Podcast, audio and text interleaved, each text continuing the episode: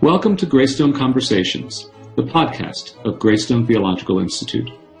We invite you to join us as we explore brief scripture and theology studies, share interviews, discuss texts old and new, and listen in on Greystone special lecture events and selections from full Greystone course modules. We're delighted that you're with us today. Thank you for your support of Greystone Theological Institute. And once again, welcome.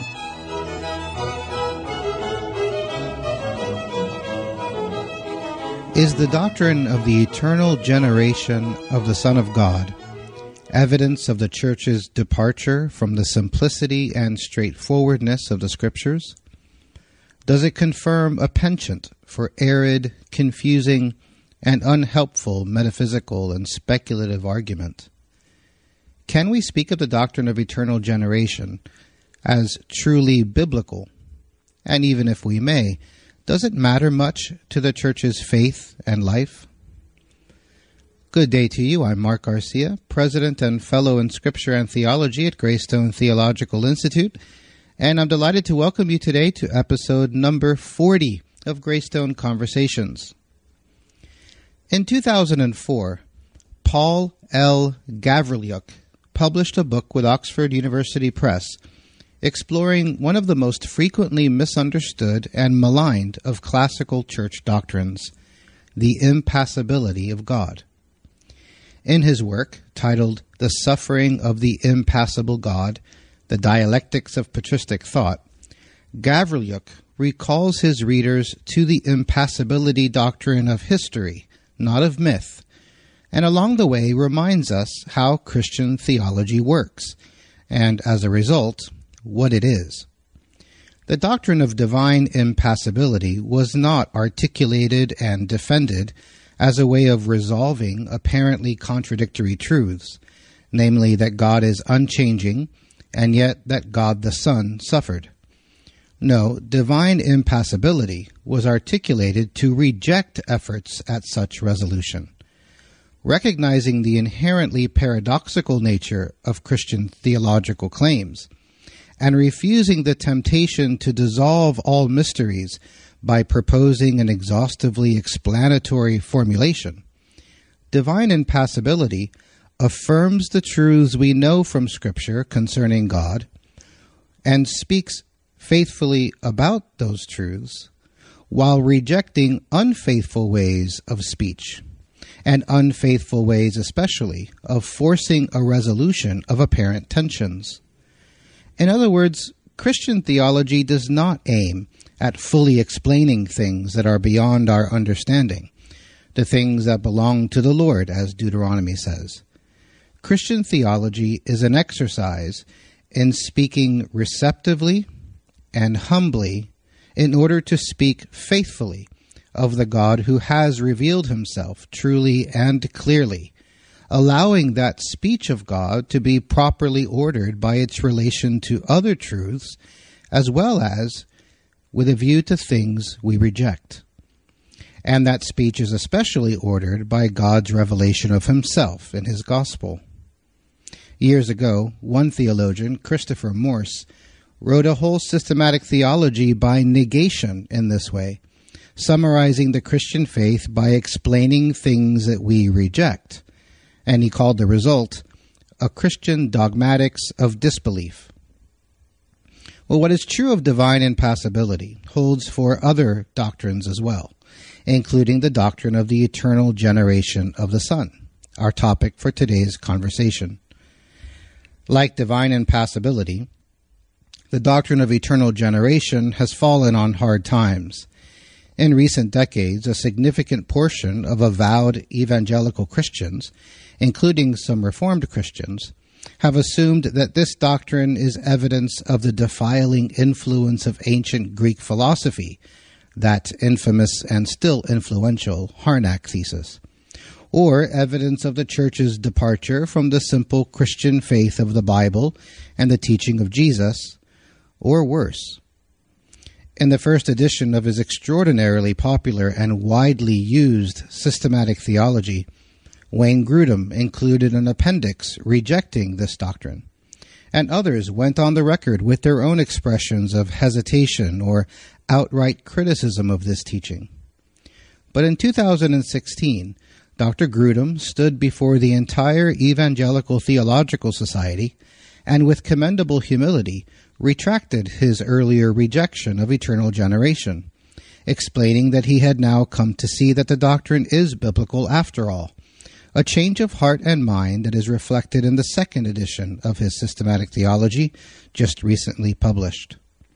Among the scholars who helped change Wayne Grudem's mind on eternal generation was Dr. Charles Lee Irons, who had written on the Greek term found in the Johannine literature of the New Testament, monogenes, defending the older translation of this word as only begotten, over against common recent renderings in modern translations as only or one and only. Dr. Irons has been working on eternal generation as a biblical doctrine for quite some time and is currently working on a book on it as well. He's also teaching an online micro course for Greystone on this very topic, a series that meets weekly for two hours over six weeks' time to explore the scriptural, historical, and theological significance of the doctrine of eternal generation. And this series starts very soon on Wednesday, the 14th of April.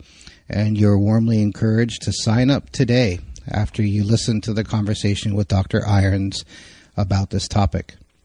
I did sit down to speak with Dr. Irons about the doctrine of eternal generation, about his earlier work on the exegetical basis for the doctrine, and also discussed our shared hope that Dr. Grudem and others might not only fully recover the doctrine of eternal generation, but also, perhaps even for that very reason, come to reject another related aberration in evangelical theology in our day, and that is the notion of the eternal subordination of the Son of God.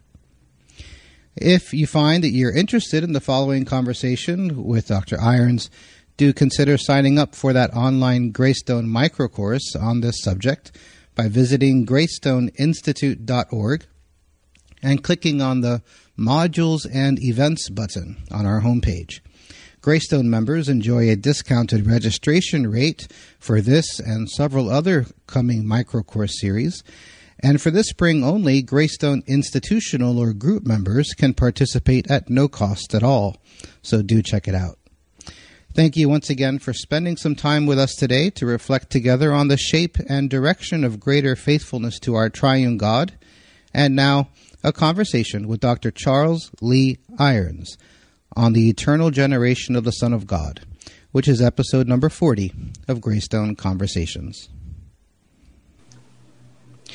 Well, thank you, Dr. Irons, for joining us today on Greystone Conversations. We're very, very pleased to uh, to have you in this conversation, but also, of course, to look forward to the micro course you are going to lead for us very shortly, in fact, a little later just this month, on the topic of eternal generation. And I'm particularly excited by the combination, the methodological commitment that is reflected in the title we've we've settled on, and that's eternal generation in scripture and theology, since it's not uncommon for this doctrine to be treated as though it is only a matter of theological reflection and not something, in fact, related to the scriptures of the Old and New Testament. So I'm very, very much looking forward to that and glad to have you on today. Welcome.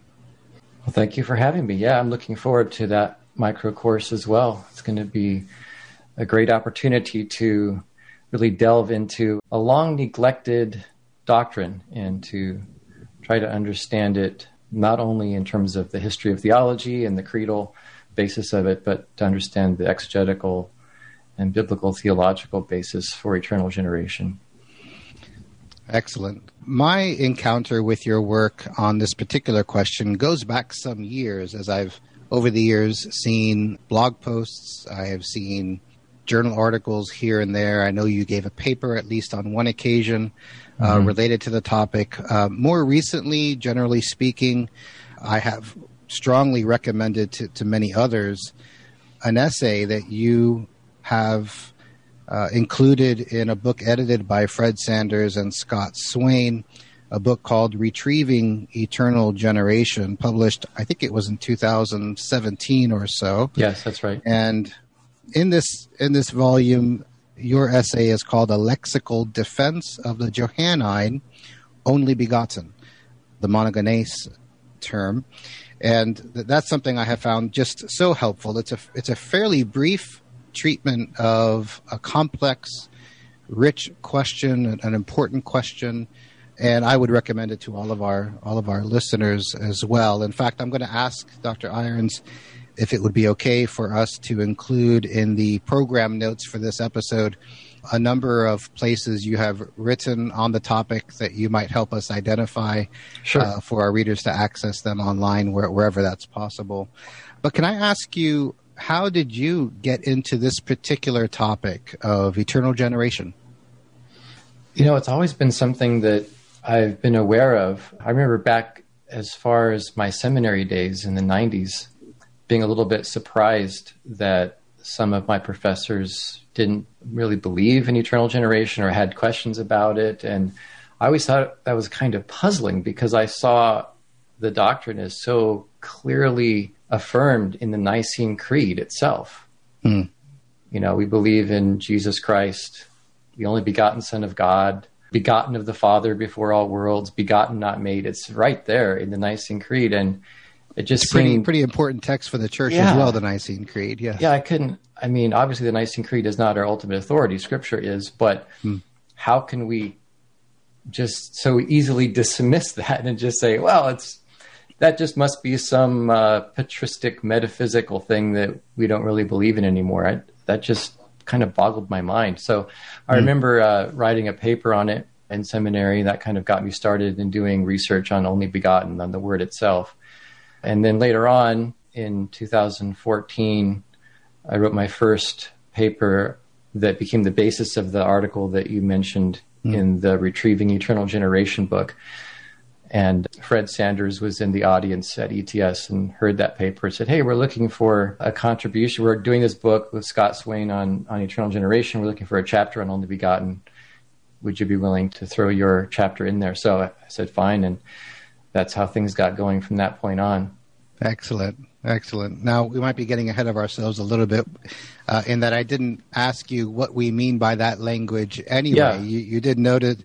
You did note the particular term monogenes, only begotten, but that's of course a disputed translation, Yeah. which accounts for a lot of your work on this. It is a Johannine term. Uh, within the New Testament. That's something that interests me anyway because of my strong interest in Johannine theology generally. But what do we mean, or what should we mean, by the language of the eternal generation of the Son? And if you don't mind, could you give us a snapshot of why we should believe this is true? Yeah, so just that phrase, eternal generation, is a little bit misleading or confusing to some people. Both words, both eternal and generation. So let's take generation first. Generation is just the Latin equivalent of the word to beget.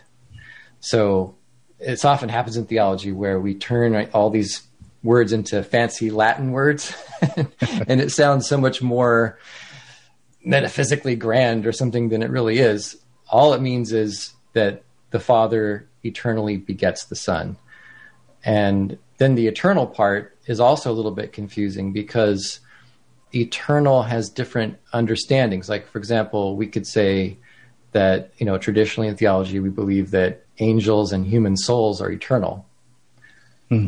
Although they're not really eternal in the sense that we mean it in this phrase, eternal Yes. generation Yes. because angels and human souls are created. So that means that they had a point in time when they began and then they endure forever. Maybe a better term for that is everlasting or hmm.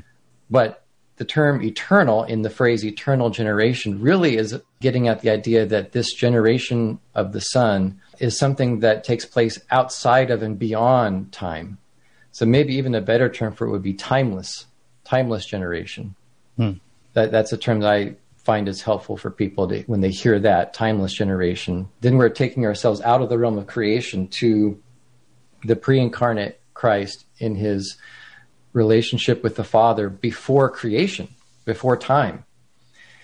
And so now we're using a created metaphor, the metaphor of a father begetting a son, but we're using it to try to get our minds around something that goes beyond creation and time. And so, unlike human sons who have a point in time when they begin, and there's also a chronological disparity where the father exists, but the son doesn't exist, and then the son is begotten, and then he begins to exist. All of those time chronological sequential ideas are totally erased because now we're elevating this metaphor to the timeless arena where there was never a time when the son did not exist. Mm. In fact, the first Nicene Creed, Nicaea 1 in 325, has a bunch of anathemas, and one of the Arian statements that they attack is before he was begotten, he did not exist. Mm-hmm. That was what the Arians taught. And the church fathers saying, no, we don't believe that. We don't believe that before he was begotten, he did not exist. He is eternally begotten. Or another way of putting it is the phrase in the Nicene Creed, begotten, not made adding that phrase not made automatically qualifies begotten so that we understand it now in a non creative type of sense, in a way that transcends time, right. and therefore refers to an eternal generation, that is a timeless generation that has no beginning and no end. And why is this doctrine important?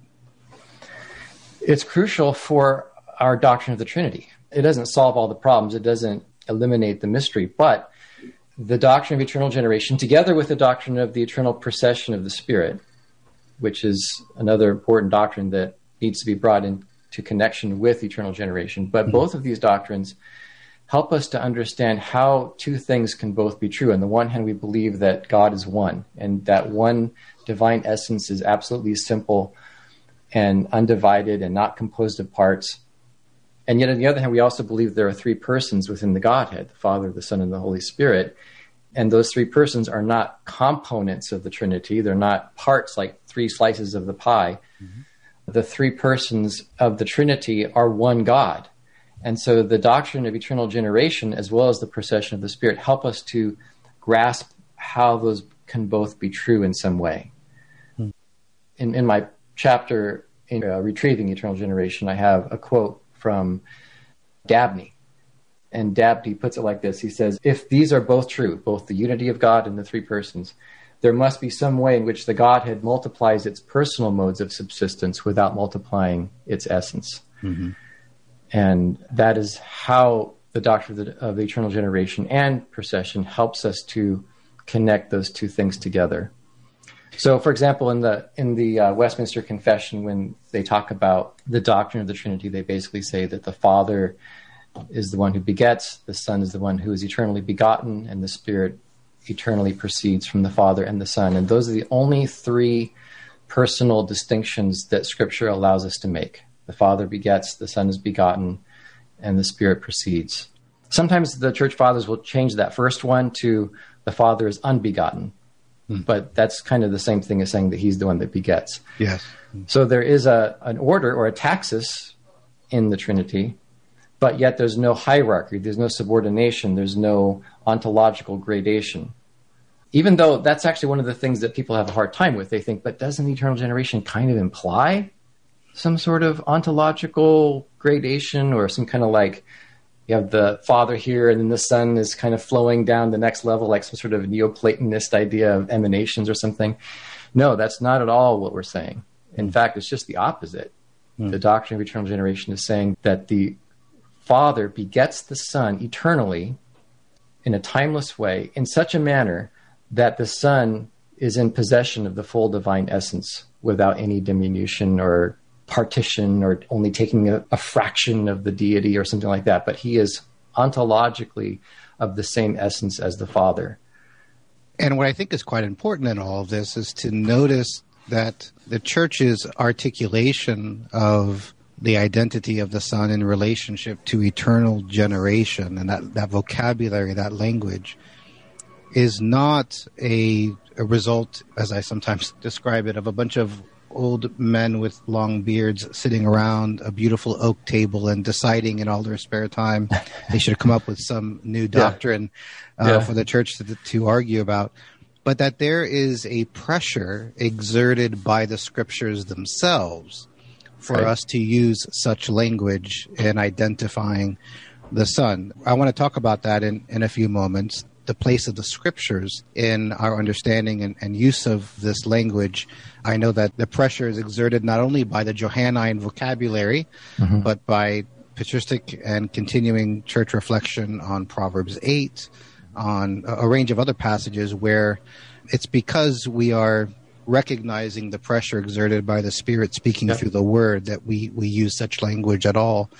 But given that the, as you were noting in terms of the Westminster Confession and the Church's tradition generally, given that this is what we mean by the Trinity, and this is what we mean by the distinctions among the, the persons of Father, Son, and Holy Spirit.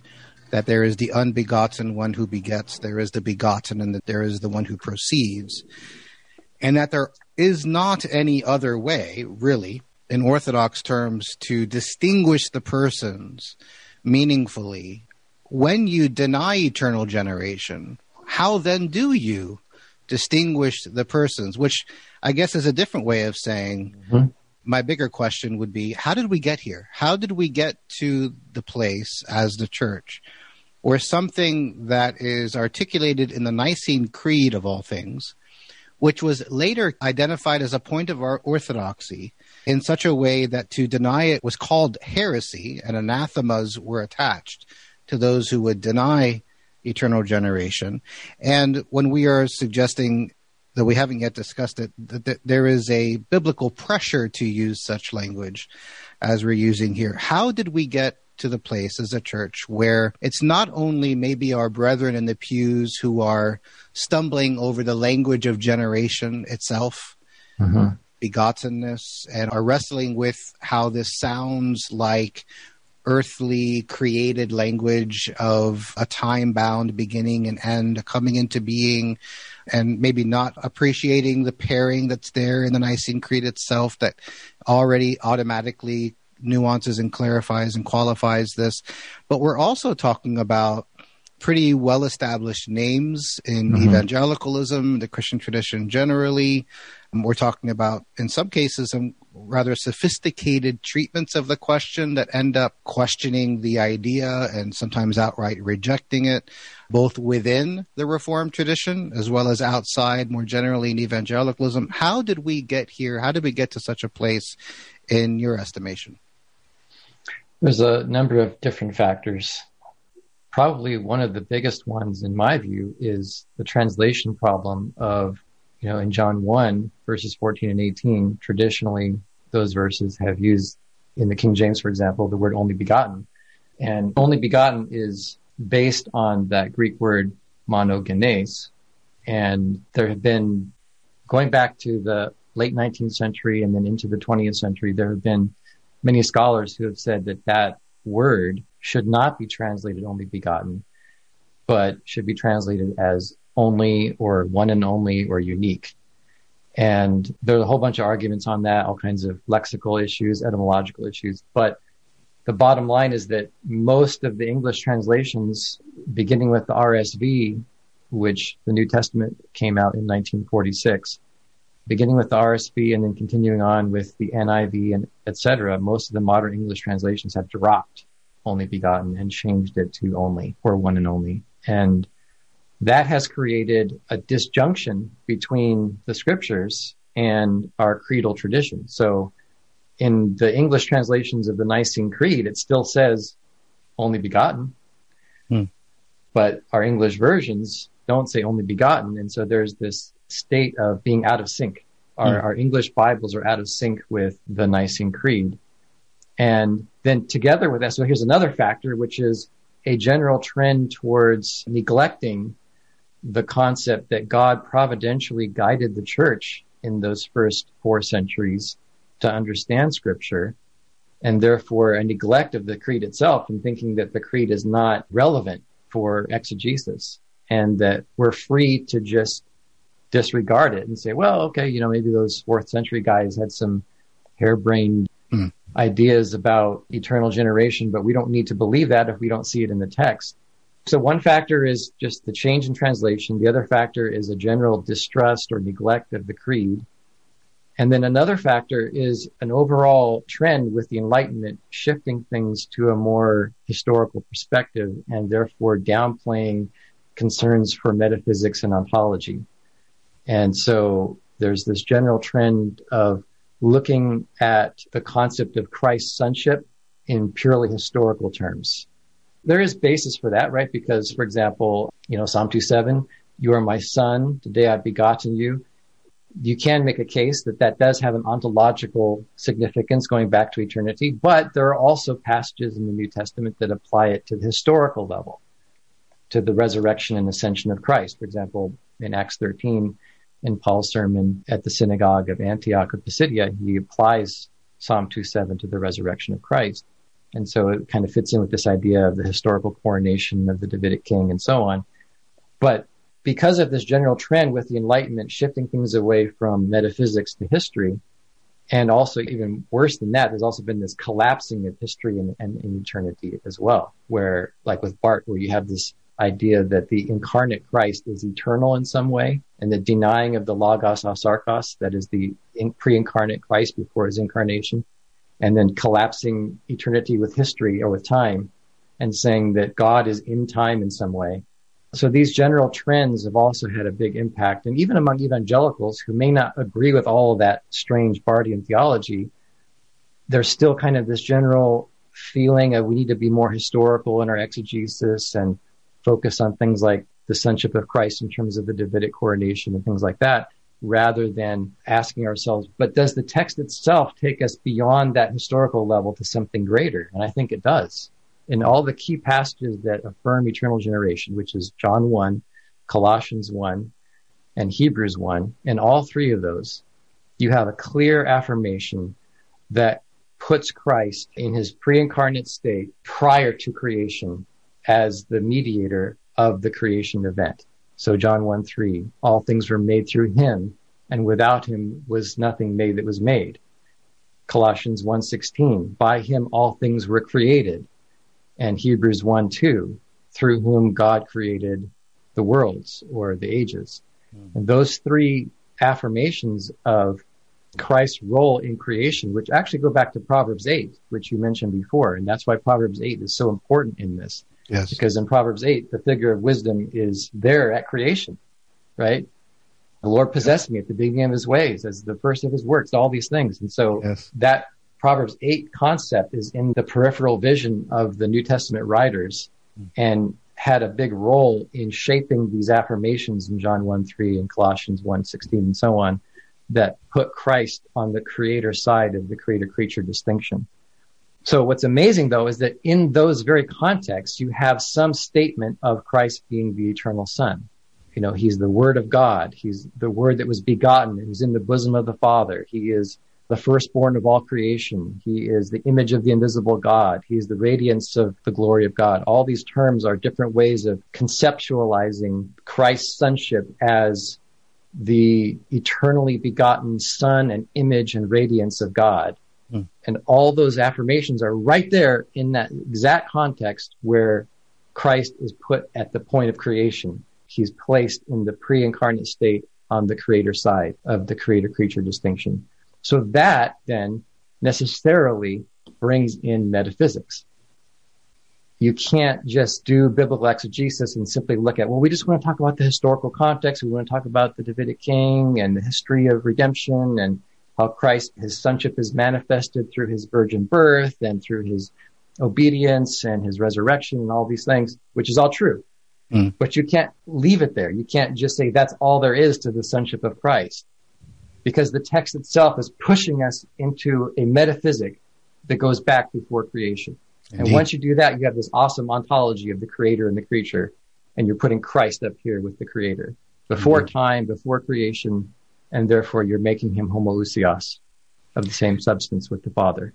And by saying that, I think you're very helpfully also distinguishing for us what it means to be biblicistic in the sense that yeah. since the Enlightenment, the church in the modern world has really struggled with an ironically low use of scripture uh, alongside what many evangelicals have as a high view of scripture, to yeah. use that distinction we've used before at Greystone, where there's a commitment to a criterion for meaning that yeah. is exhausted by what can be demonstrated to be in the author's mind only, only within certain grammatical, historical, contextual features, a kind of a version of historicism yeah. that is principially opposed to matters theological, metaphysical, philosophical as having any bearing whatsoever, even on the way these biblical texts are ordered to one another. You're distinguishing that, which is not only a, a handicap, but a significantly destructive element in the church, from what we should mean by what is biblical. And that's attending to how scripture works. And that requires, not merely as an option, but requires that we think theologically about how the text is saying what it's saying and why mm-hmm. and to what end and what faithful rearticulation of scriptural teaching would sound like, mm-hmm. uh, which is so much of what the patristic concern was in yes. unpacking eternal generation. It was not to exhaustively explain the reality, which remains, as all things are, ultimately mysterious as they belong to God uniquely, the Creator, and at the same time faithfully speak of God on the basis of his revelation mm-hmm. in ways that clearly reject unfaithful ways of speaking of him. And like many right. other doctrines, eternal generation doctrine is the result of learning many ways not to speak of the Son and remain faithful to how the scriptures do speak of him, not, yeah. not pretending to have captured it all but wanting in humility to submit to how the scriptures do speak, how the Spirit speaks yeah. the scriptures of the Son. Yeah, absolutely. That's been one of the, the greatest discoveries for me in this whole process. So I've done a lot of work in obviously just that word monogenes and defending the traditional translation. But aside from that, I've also done a lot of work in the fourth century church fathers, especially the Greek fathers, Athanasius. Ah, very good. Basil, Gregory of Nazianzen, Gregory of Nyssa, and so on. And what's been really great about that is to see how they are doing exegesis, mm. right? How they're doing theological exegesis and how they're interpreting the text and what they're seeing in the text. And it's not what everybody thinks. It probably goes back to Harnack in his idea of the Hellenization of the church and how yes. he, he argued that, you know, somewhere in the second or third century, the church got infected with Hellenistic thought and turned everything into this Platonistic philosophical and got lost the biblical historical foundation of everything. But people have this idea that if you were to read Athanasius, for example, just, just go and read his first treatise against the Arians. Just mm. one simple treatise. It's not that long, less than 50 pages. You can get through it. And you might think you're going to see all kinds of flamboyant Neoplatonist philosophy and emanations and ontological this and that. It's not that at all. It's just exegesis, hmm. verse by verse by verse by verse. Of course, he has to deal with the Arian exegesis, especially Proverbs 8, because hmm. in the Septuagint it, it does use the word created. It says the Lord created me. And so the Arians, ah, see, that shows that, that the Son is a creature. So even though there is polemic there, it's not all this philosophical speculation and just reading metaphysics into the text and then reading it back out of the text. No, it's just patiently looking at the context, looking at the New Testament, how it quotes these Old Testament verses and so on, and patiently exegeting the text and trying to understand what it's saying. And then recognizing, as you said, there is mystery there. We're not trying to, the church fathers were not trying to say, ah, we have rationalistically solved all the problems and yes, now we can explain. No, I mean, they often quoted Isaiah 53 8, which I think technically is a misquotation because I don't think Isaiah 53 8 is talking about eternal generation, but it says, Who has declared his generation? And so they use that to say, This is a mystery. No one can fully plumb the depths of what this is. I mean, we're using limited human analogies to try to understand something about the infinite, eternal, impassible, utterly simple God. Mm. And our minds just absolutely break at trying to do that. So we're not trying to solve all the mystery and to bring it down to an earthly level, but we're trying to understand what does the scripture tell us? What is the scripture saying here? Hmm. And the Isaiah passage is a rhetorical question for a good reason. Yeah. There are things that a faithful theologian accounts for from the start, and that is yeah. uh, our goal here, success does not look like having explained it all, right? But faithfully articulating what is true, whether or not we grasp as much of it as we might wish. Right. And that's a very different understanding of the calling of faithful theological thinking than what might be assumed to be the case among those who have such grave concerns about things like eternal generation. Yeah. You're explaining, I think, very helpfully for all of the importance of the term monogenes in Johannine literature, and it is quite important for obvious reasons. Eternal generation is not a matter of theology by etymology or theology right. by lexicography, but that this language is used because it belongs to a bigger picture, a more general reality of the God we confess, mm-hmm. and is an indispensable because scriptural part of a picture of how we might faithfully, how we should faithfully speak mm-hmm. of the ways in which the Son is not the Father, is not the Spirit, and the Father is not the Son and not the Spirit, and the Spirit's not the Father or the Son, yeah. and so on. That's a helpful helpful reminder, I think.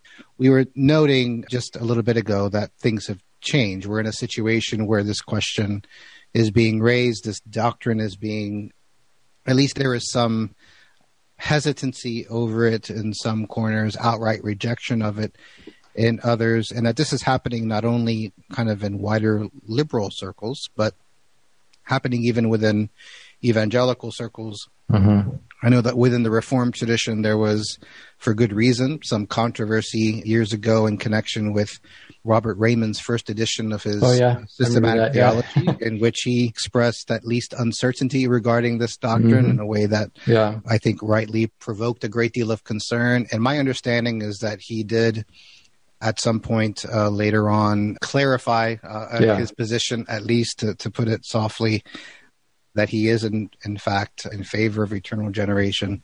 But it's it's happening in other contexts as well. Can yeah. you speak in some way uh, about how this has looked?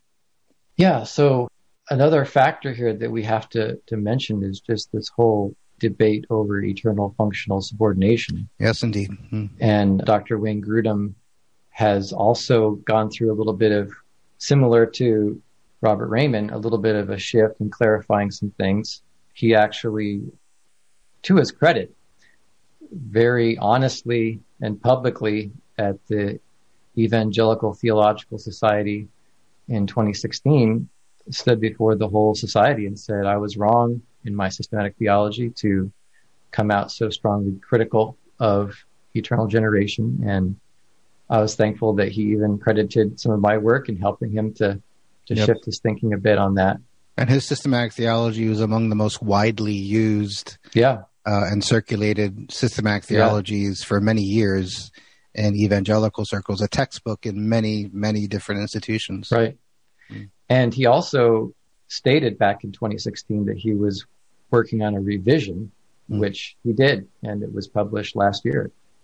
And the revision was very clear in 100% affirming eternal generation and retracting his original critique of it, which was partly based on the fact that he didn't think there was a sufficient exegetical basis for it. And so my work on Only Begotten has helped him to find more exegetical support for it. The only problem is, is that he still is affirming his other doctrine of eternal functional subordination. Yes, indeed. That is a problem. yeah, he hasn't, for some reason, doesn't see the logical entailment of eternal generation, which is if you if you really believe in eternal generation, and you believe this concept that the only personal distinctions that the Bible allows us to make between the three persons is that the Father is the begetter, the Son is the begotten, and the Spirit is the one that proceeds. Mm-hmm. If those are the only three personal distinctions that we're allowed to make in order to preserve the unity and simplicity of the divine essence, while at the same time affirming three persons within that one essence, then logically, it doesn't leave room for any other kinds of distinctions.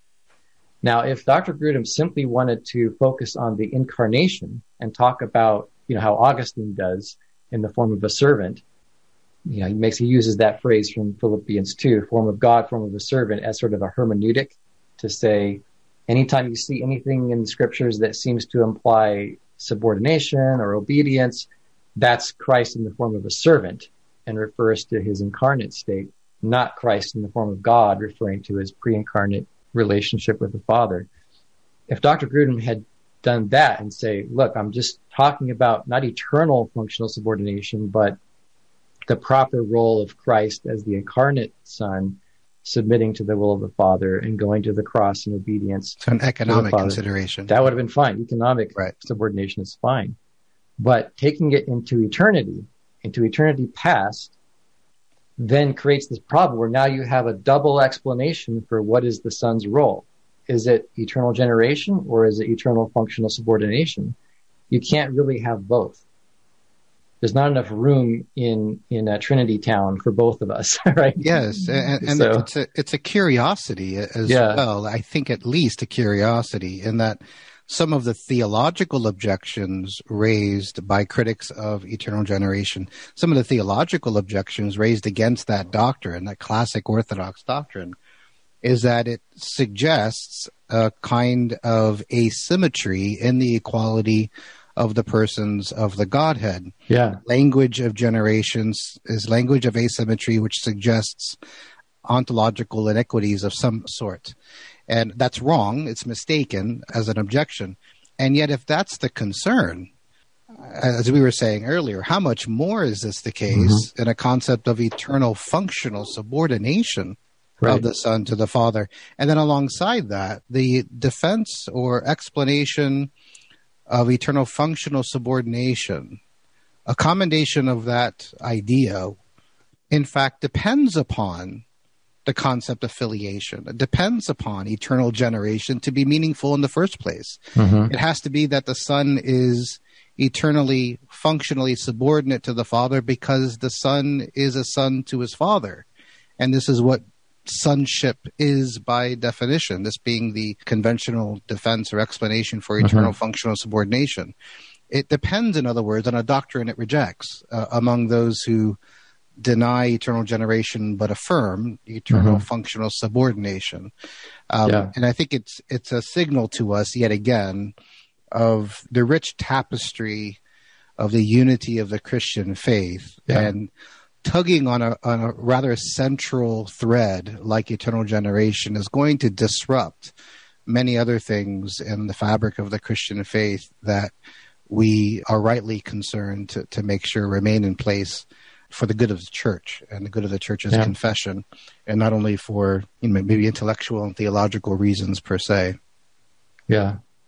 Well, I'm afraid we have to wrap things up for today, but I don't want to do so without asking you two questions as we wrap up. Number one, are you doing any further work on this question that we might look forward to in the future or anything related to it?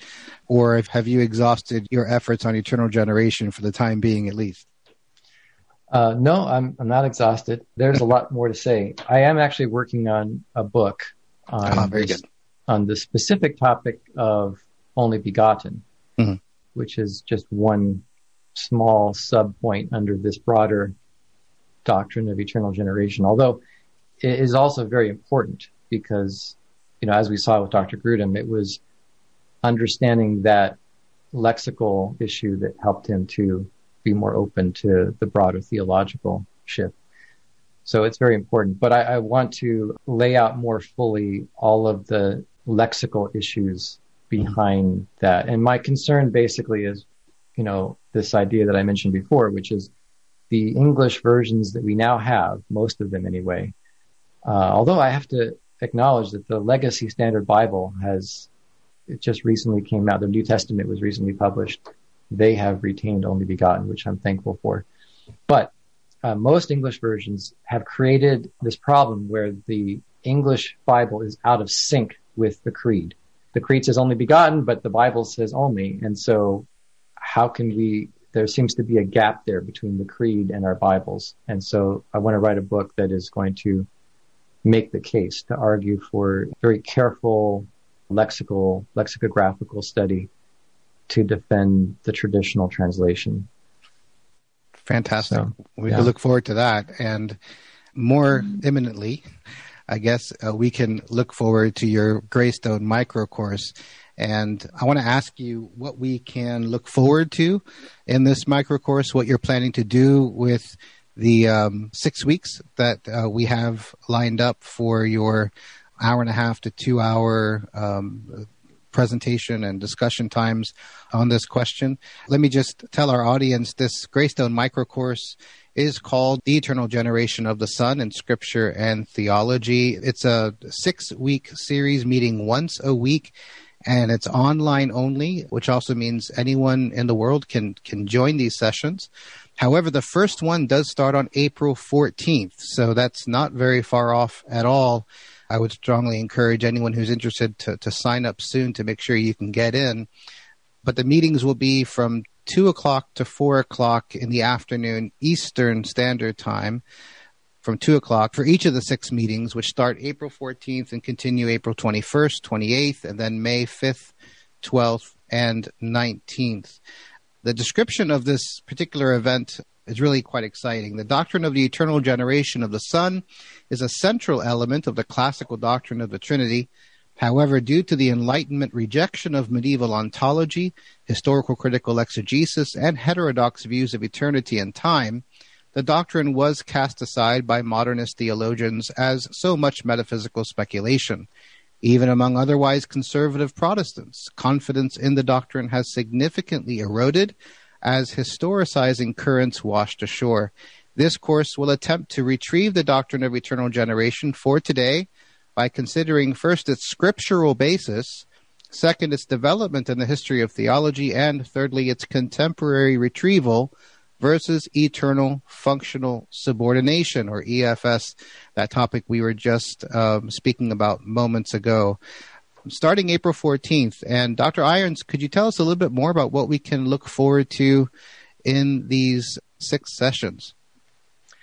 Yeah, so I'm really looking forward to to this micro course. It's going to be a lot of fun to dig into these issues. So I'm going to spend the first two or three weeks just on the exegetical foundation and basis for eternal generation, although that will also incorporate some of the fourth century church fathers because we want to sort of retrace their footsteps. How did they see the doctrine in scripture? Mm.